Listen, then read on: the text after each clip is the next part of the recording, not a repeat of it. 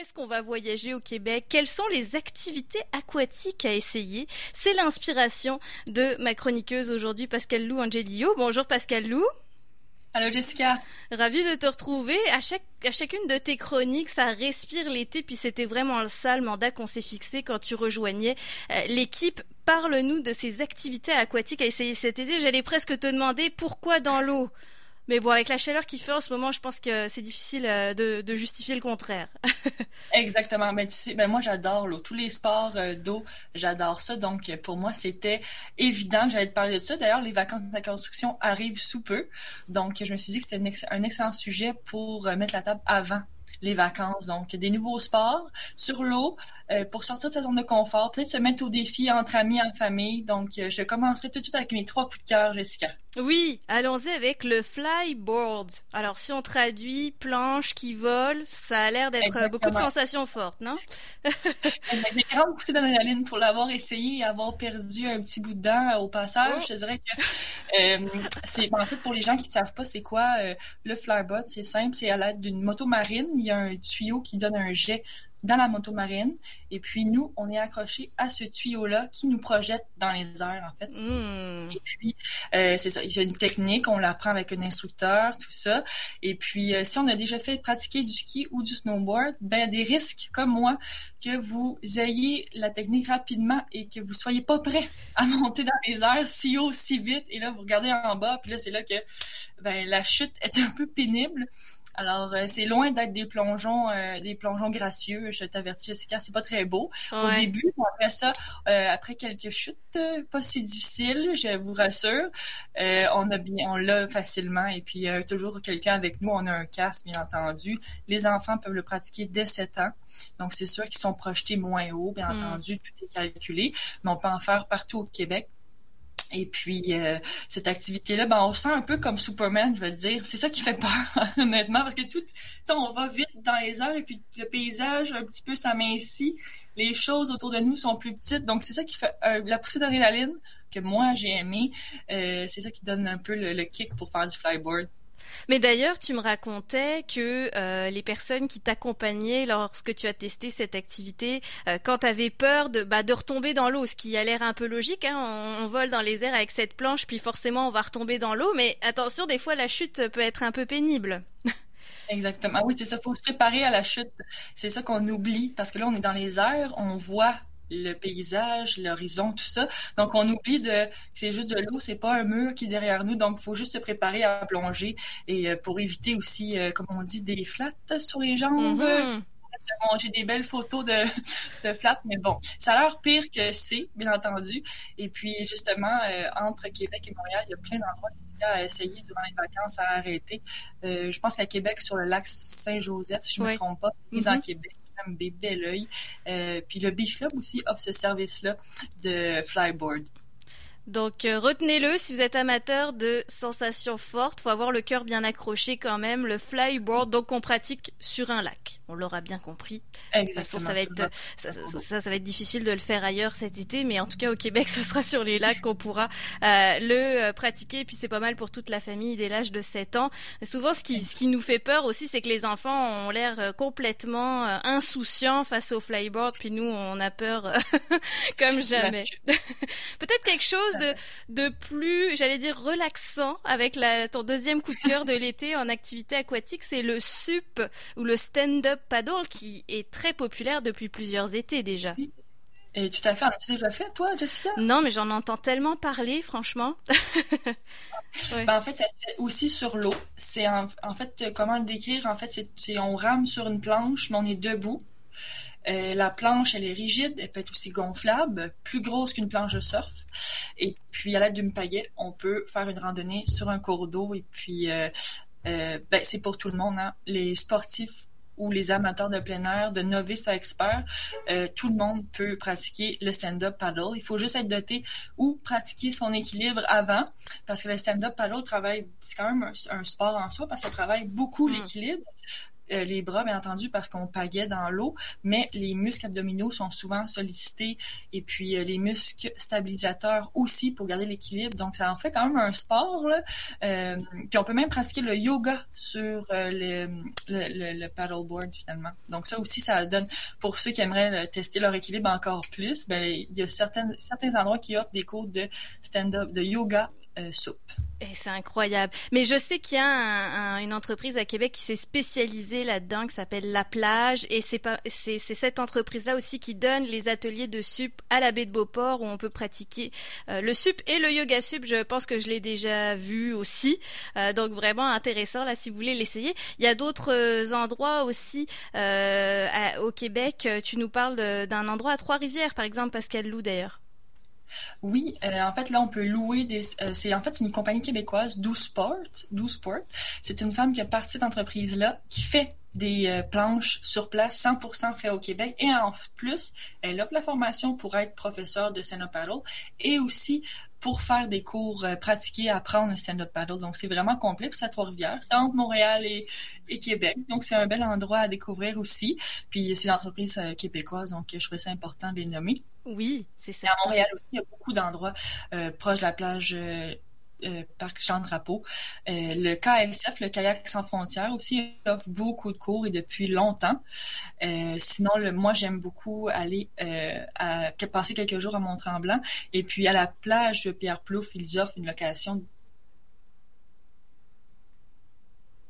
le stand-up paddle.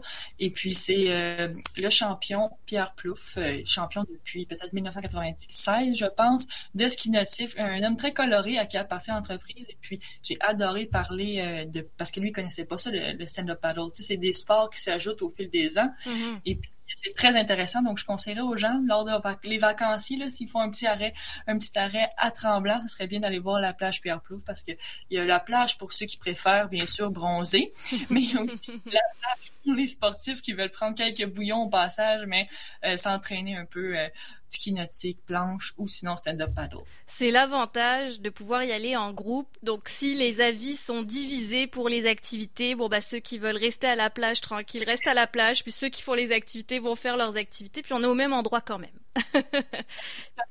pour tous les goûts, tout le monde fait ce qu'il veut, mais tout le monde est réuni en même temps. Donc je pense que c'est l'idéal. D'ailleurs, pour l'anecdote, pour euh, le, alors je dis ça le sup, hein, je vais le dire avec mon accent français.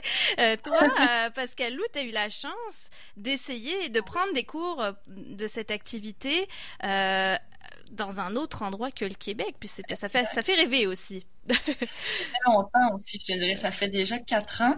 j'ai eu la chance de prendre des cours de stand-up paddle à Vancouver, à Squamish, avec l'une des l'une des équipes pionnière dans ce domaine-là, Norm Han, l'instructeur se nomme ou sa compagnie se nomme ainsi, et puis c'est l'un des pionniers dans le domaine pour le stand-up paddle, les cours, donc j'ai appris des meilleurs, mais euh, je te dirais que ça n'était pas facile sur la rivière Squamish, pas que c'était turbulent l'eau, mais l'eau était très froide, et donc là mm. j'avais pas le choix de pas tomber jusqu'à, j'avais pas le choix là, sinon euh, c'est, je sais pas ce que j'aurais fait, c'était des petites aiguilles, il faisait froid, donc euh, j'ai appris la dure, mais j'ai pas tombé cette fois-là, j'avais pas l'air à l'aise, mais j'ai pas tombé mais les premières fois, franchement, puis tu nous dis ça fait travailler les abdos et tout. Je pense que la crainte, c'est mais j'ai pas d'abdos. Mais justement, vous allez faire cette activité pour les travailler. C'est comme ça que je le comprends. Exactement. Bonne façon de commencer. Et puis, pour, tu sais, pour les jeunes aussi, on peut commencer. Même les personnes plus âgées. Moi, mon père a commencé à en faire comme ça, sur les genoux. Commençons par les genoux, puis ensuite, on est à l'aise euh, après une randonnée ou deux, on peut se mettre debout, mais c'est vraiment pour tous les âges. C'est pour ça que je le conseille. Une fois qu'on est rendu avancé, ça peut durer combien de temps cette sortie de, de sup, de sup? Ben, Je dirais avancé ou non, je dirais c'est plus l'eau qui va déterminer hmm. si ta randonnée. Parce que quand l'eau est calme, tu peux faire écoute des heures. C'est pas, tu t'assois parfois peut-être, mais tu peux faire des randonnées pendant des heures. Mais quand l'eau est turbulente, je dirais que c'est plus un, c'est plus du sport parce que tu dois gérer ton équilibre, gérer hmm. ta palette euh, tomber, c'est pas la fin du monde non plus. Là. Mais on a un gilet, il me semble. Hein. Pardon? On a un gilet de sauvetage aussi, il me semble. Tout à fait, tout le temps. c'est d'ailleurs un bon, un bon point. je l'ai pas dit avant, mais toujours faire du sport aquatique avec une veste de sauvetage, c'est super important. Bien évidemment, on le rappelle, ça rassure. Quand on la voit, au moins, on sait que euh, ça va plutôt bien se passer en général. Ça marche aussi pour le flyboard, alors, dont on a parlé plus tôt, là, avec la planche qui nous projette. On a aussi la veste de sauvetage. Tout le temps. Tout le temps. Et un casque pour le flyboard, super important. Et pas obligatoire, mais euh, moi, je vous conseille fortement de le mettre en cas de chute, euh, comme je l'ai fait. Moi, j'ai peut-être passé un bout dedans, mais j'ai quand même toute ma tête. Ça me rassurerait aussi, je pense. euh, ton troisième coup de cœur pour les activités aquatiques cet été, Pascal Lou, c'est la moto marine. Alors, est-ce que c'est vraiment ce que je pense là, la, la moto marine qui va euh, à, fond la caisse, j'allais dire, sur les lacs.